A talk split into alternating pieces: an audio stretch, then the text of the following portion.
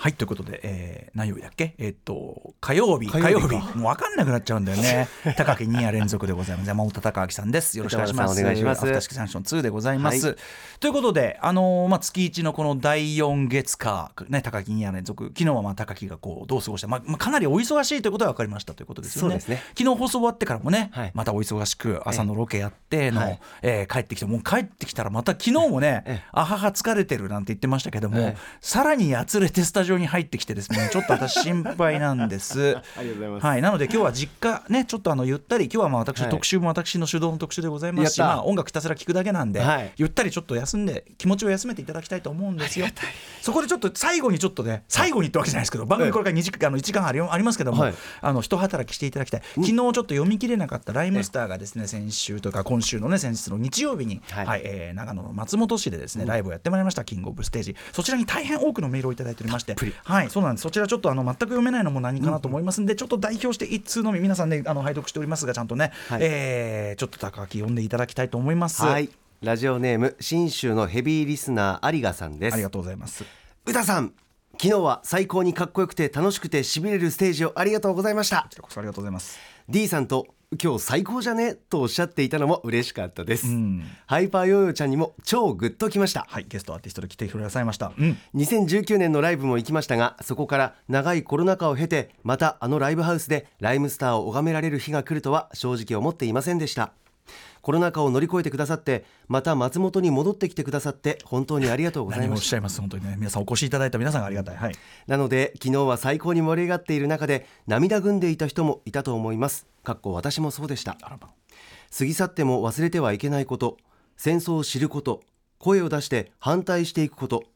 この先も生きていく大人として何ができるのか考えるきっかけにもなるライブでした。これあのアルバムの「オープン・ザ・ウィンドウ」という曲の前のね MC で、まあ、ちょっと語らせていただいた、はい。うん、また新州にいらしてくださるのを楽しみにしています。来年はブルーノートにも行くぞ！ありがとうございます。有賀さんでございました。はい、そうこれあの新州ってこう言ってるのは、うん、あのライブの中でね待ってろ今から本気出すとかまあ他の曲の中でもちょいちょいこうその土地の名前をこう入れたりするわけですよ。うん、松本ってね、うん、言うのかなって。だからなあの長野に来てるけどで長野市と松本市はやっぱりちょっとあの微妙にこう土地のそのそれぞれのね、あの場所感が違うから、長野っていうとちょっと松本ではよくないのかもっていうんで、どうどっちだろう？松本かな？なんて言ってたんだけど途中の MC でこれなんて呼んだらいいのかっていうのまあこれ DJ 陣校長の方からですねリスナーあのリスナーのお客さんへの問いかけがあって、はい、でまあいろいろあった中で信州と呼べって言うんであ確かに信州なら問題ないですねというんで信州ということでやっていただいた、はいあの私の MC も含めてこんなにかみしめていただいてありがたい限りでございます、皆さんあのライブの感想メールちゃんと拝読しておりますんであのメンバーにもちゃんとね読んでもらったりとかしてますんで皆さん非常に励みになります。ありがとうございます。という中ですね私も、えー、そういう私も先週、えーと、人のステージとかライブをちょっと連続で見てまいりまして、はいはい、ちょっと今日は私事のお話ちょっとさせてよろしいでしょうか。ねいければ曲も行きたいななんて思っておりますんで始めてみましょうか。アフターシックスジャンクション2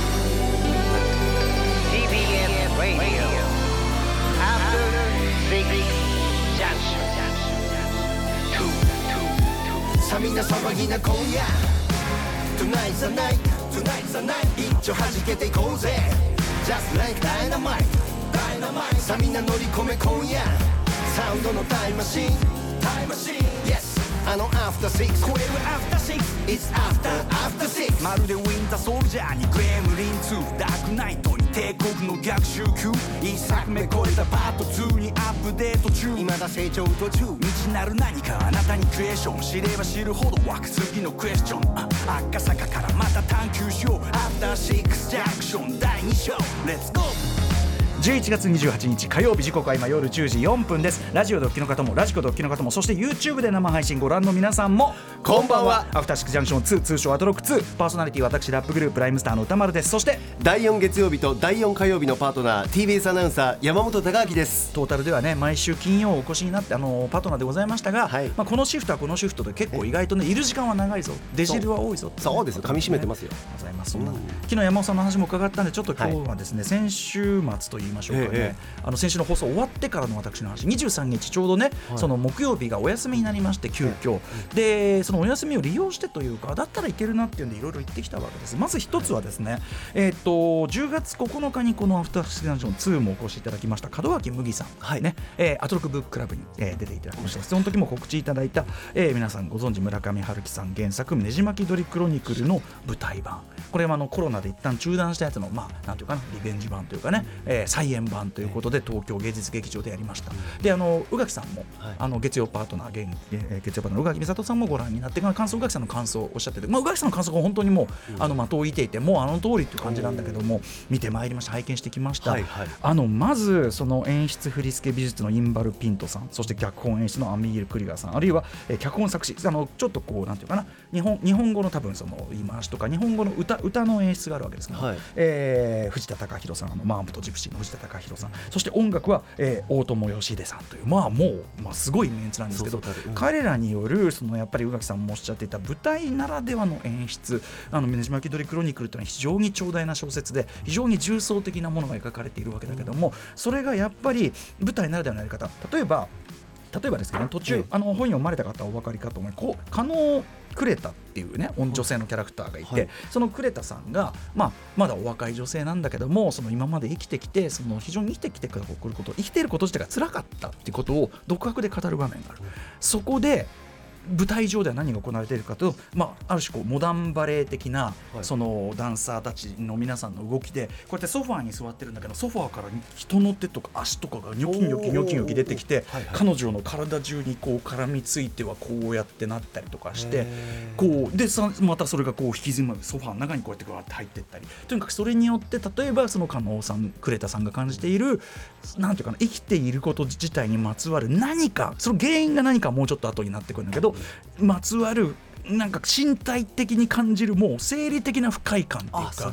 そういうものがやっぱ視覚的に喋ってる内容じゃなくて、そのトータルでそれが表現されてたりとかあの改めてで僕あのねじ巻き鳥クロニクルあの出版当時に94年かな、読んで当90年半ばに読んで以来久しぶりにだから舞台見て読み返して、そうかここをやっぱ置き換えたかみたいなすごくそのスリリングな体験でございまして、あの門脇さんねあのお話を伺ってこう見に行って本当に良かったすごかったですこれも本当にね。はいあの舞台アートのなんかすごいまたなんかすごい究極的なものを見たような感じもすると。はいあの行ってまいりました。まずそれを拝見。でね、はい、東京芸術劇場。でところがですねちょっと失礼ながらと言いましょうか、ええ、あのアンコールでパンパンパンってわーってなってる中ですね私ちょっと次にとある公演のチケットを取ってありまして大急ぎで移動してだからちょっとすいません。だからパンパンこうやって拍手されてる中失礼だなと思いながらもちょっと抜けてですね、はい、急いでこう移動してどこに移動したかというと今度は有明に移動したんです 有明のガーデンシアターというところで、はい、あのえー、ホールオーツ伝説的デュオホールオーツのダリル・ホールさんのソロライブというかダリル・ホール featuring トッド・ラングレン。さらには、えーと、この東京のその、えーと、ガーデンシアターのライブのみ、えーと、コーネリアスがフロントアクトとしてつくというこれにあの久々にそのいわゆるガイタレのライブのコンサート普通にフラットにチケット PR 取ってい。くっていうのをやってきたこれまあきっかけはだからその音楽いろいろずっと聴いていく中で、はい、あのふとそうだなでもホールアンドホールアンドオーツね以前あの豪太君の特集でもやりましたけど、うん、まあ本当になんていうかな特に僕の世代とかもうドンピシャなもうっていうかもうどれも取ったってもう超名曲なあのグループですけどもそのホールアンドオーツのライブぐらい一緒に一回見ときたかったななんつってね。来てねえのかな日本に。フラット来てたりしてねえのかなってパッとこう見たら、ええ、ダリル・ホール。来んじゃんみたいな。でしかもああでもなトロクツっていうかこの日休みだ。みたいな。おおドンピシャ。いけんじゃんみたいな。これはもう典型だと思いました。しかもトッド・ラングレンとセット、えトッド・ラングレンは、えっと、ホールアンドオーツの「War Babies」かなっていうアルバムをプロデュースしてたりとか、あとはもっと言えばそのダリル・ホールとあのフィラデルフィア。まあ、ダリル・ホールはフィラデルフィアちょちょっと離れたところから生まれてますけども、まあ、同じフィリフィリフィラデルフィア出身で、まあ、仲良しでっていうのがあって。でなんです。でちなみにそのホーランド・オーツ本当はねジョン・オーツとのデュオなんですけどもちょっとここはですね関係性がもうちょっとなんかいろいろビジネス的にこじれてというか、うん、今やジョン・オーツさんの方に接近禁止命令を申請られる方がしているぐらいでこれはちょっとこっちのあのホーランド・オーツとしてのリーニオンというのはちょっとなかなかもう難しいのかなというふうに思う中ですね、うん、ただダリル・ホールさん自身はですねなんと御年77歳ですよ。トッド・ランクレン75歳。でダリル・ホールは今ダリルズ・ハウスっていう、ええ、あのご自身の要するに自分でのその自分で持っているそのなんていうかなライブとかができる、はい、こうなんていうかすごく味のあるこうスタジオみたいなところからにそのいろんなゲストを呼んで、はい、それこそ本当にあの、うん、新旧というかいろんなアーティスト自分の気に入ってるアーティストを呼んで、うん、そこでセッションをしたのを YouTube 配信ダリルズ・ハウスっていう YouTube 番組として配信しててもうめちゃくちゃ最高なんですよ。だからある意味ベテランのキャリアとしてちょっと理想的っていうか自らその本当に音楽を楽しんでいるっていうか最高なのでそんな状態のそのダリルさんのあれ来るっていうのをまあ駆けつけたわけです駆けつけたらまずもうあの早速ちょうどあのえっとコーネリアスのアクロフロントアクト始まってコーネリアスのライブはコーネリアスはやっぱりそのなんていうの精緻なポップ職人みたいなところで言うならばトッド・ラングレン。とねあのそれこそ一緒にねあの山田さんとやってた幸宏さんとかもトッド・ラングレンカバーとかしてまあ通じるテイストあるんで実はここがちゃんと連なってる。であのコーネリアスは僕コーネリアスのライブも着信とめに初めてだったんであのやっぱ映像とのあのリンクとか、まあ、まあ、後にやるそのダリル・ホールたちのライブとは非常に対照的なんだけどなんていうかもう完全オリジナルな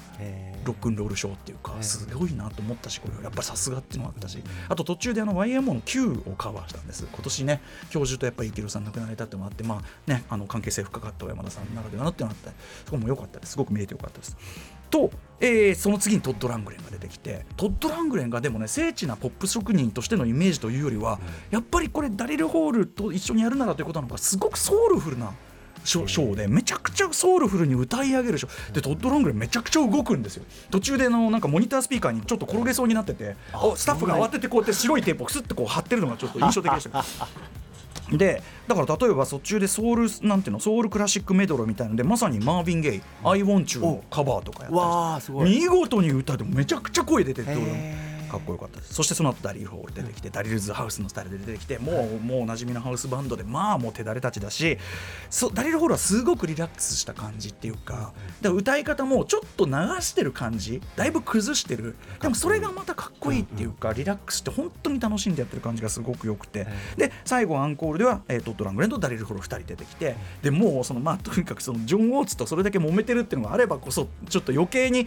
ろいろ考えちゃうんだからいやもうねトットラングレン昔からねもう友達もうとにかくあの同郷だし音楽の趣味も合うしもう接しやすい。接しやすい。ロバート秋山さん風になら接しやすいみたいなことを すごい言ってて、はい、ってことはみたいなこと思っちゃうんだけど 2人でやってでデルフォニックスの「Didn't I」っていう、はい、あのソウルクラシックスのカバーをや一緒にやったりとかしてすごいそこもよかった。で2人でもうすごい仲良さそうで。いいわ。だからでだから RHYMESTER のこの松本のライブでもダリル・ホールのライブ見て若い頃の曲とか若い頃好きだったものをその今のモードを年取った後のこの感覚でやるみたいなのも結構いいなと思ってあの例えばライムスターでは「エンド・ユド・ストップ」っていうかなり古い曲みたいなのをやっぱやりますみたいなのをやったりして、そんな感じで私にもフィードバックありました。ということでちょっと時間ちょっとさらっとだけやろうかな。あのダリル・ホール1993年のソロ,、えーと、ソロアルバムの「ソウル・アローン」というアルバムからの一曲でこれまさにあのフィラデルフィアで育ちましたと。で、まあ、非常にソウルフルな音楽が盛んなところで、うん、えー、彼がそういうこうなんていうかなフィリー音楽みたいなもののなんか誇りっていうかなそういうものを背負って歌ってる。本当に最高のソウルバラードというかミッドテンポのすごくかっこいい曲、えー、ちょっとこのもライブでやってたんで、うん、ものすごく上がりました。あのもちろんホールアンドオーツの名曲の数々もやったんだけどダリル・ホールのソロもやっぱ良かったよということで、えー、お聴きください。ダリル・ホールで「I'm in a Philly Mood」